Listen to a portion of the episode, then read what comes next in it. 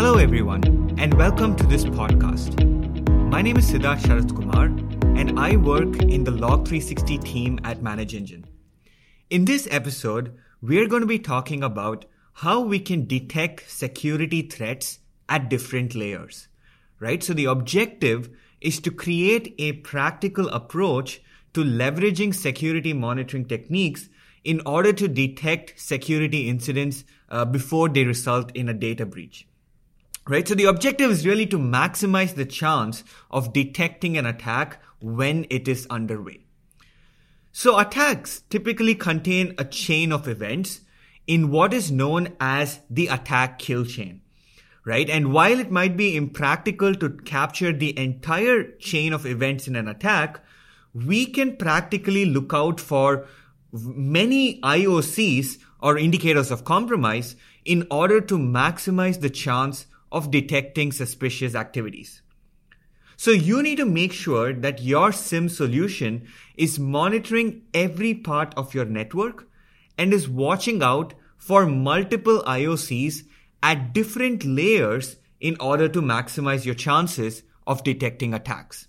So let's look at four areas or layers we need to monitor in order to detect and mitigate security threats. Right? So the objective is to maximize the chance because I think a lot of the times we read a lot about um, various advanced SIEM solutions and, and UEBA and, and um, they, they seem to make it look like there is a single solution out there that can solve all your problems. But I, I would say that the reality is far from that. And the point I really want to drive home in this podcast is that we are essentially trying to maximize the chance of knowing when something bad happens in the network right? So we create a lot of different uh, traps. We create a lot of different uh, rules. Uh, these could be alerting rules correlation rules and of course some machine learning algorithms as well. And we have many of these at different layers in order to detect in order to maximize the chance to detect when something bad happens. Right? So I'm going to talk about four layers in this podcast. So the layer one is at the cloud and internet level. Right? So it's very important to monitor activities happening on your cloud platforms. Uh, so, for example, um, a lot of you might be depending um, and hosting things on Azure or AWS uh, using multiple cloud applications uh, like Office 365. You, you could be using Salesforce. Uh, you could be, um, you have mailboxes that are um, online. And you need to look at all of these different platforms and look at the, the logs and security events that are being uh, triggered on, on at, at this level, right? Because this is usually an entry point and this is if you're able to detect an attack at this stage itself then you're detecting it very early right? As the cloud and internet is technically outside of your network perimeter. So the second layer is going to be your network itself right? So you have network perimeter devices like your firewalls routers and switches of course maybe with a built-in IDS IPS and you need to look at activities at this layer because here is where threats are going to be coming in from the internet, from outside, um, from external sources into your network. And by looking at the data from your network perimeter devices, you will get a good idea of the various different uh, threats that are trying to come in right so you, you for example if you take your firewall logs you're going to get crucial details about the traffic um, and, and the traffic based on uh, the port, based on uh, the source and destination, the protocol. Um, all of these details are captured, and, and you need to be analyzing all of this.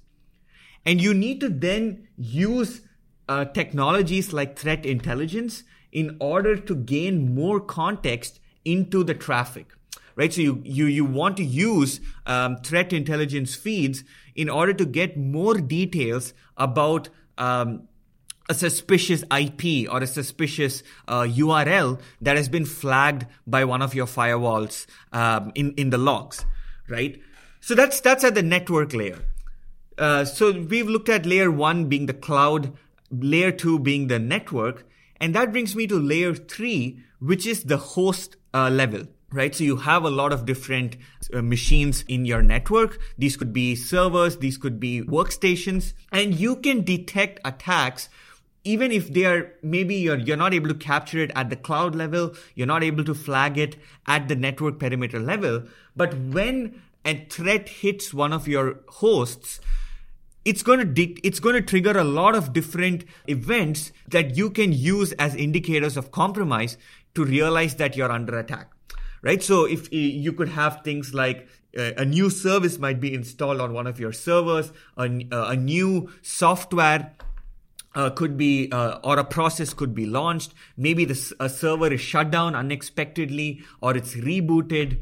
All of these kinds of events might happen on the host that is being, that is under attack, right? So that you need to be looking at all of these events. You need to be looking at what's going on at the host level um, and you need to be having a huge set of rules in place so that you can detect all of these different actions happening on the host right? And here is where you're also looking at user actions. You're also looking at anomalous user actions on these hosts, right? So, for example, you have a host that is associated to a, a specific machine, and, and maybe that user triggers an anomalous event. Maybe they log on at an unusual hour. Maybe they uh, perform um, an activity that they have never performed before, a suspicious activity. Um, or maybe they uh, or maybe they're accessing this host for the first time, right? Various different kinds of situations. Um, and you can capture all of this, these kind of events if you are ingesting logs from your hosts and if you have proper rules configured to detect some of these indicators of compromise. And the fourth and final level is going to be the data level, right? So if you're not able to detect the attack up until this point, Finally, most attacks are going to target your data, right? That's in fact, most of the time, that is what uh, a bad guy, an external malicious actor might be after. So when they finally touch your data, you can still be looking out for various IOCs at the data level because you're going to see things like data accesses, modifications, maybe something like an encryption if it's ransomware. You might see uh, file deletions. You might see um, various activities happening at the data level. And this is like the final worst case scenario where you're not able to detect it. You're not able to maybe flag a ransomware attack um, as it comes into your network and infects a host. But as soon as it starts encrypting your data, if you have a trigger, uh, an alert in place that is able to detect um, an encryption of a file, and then you can still detect it before it's too late, right? It might be late, but not too late at that point.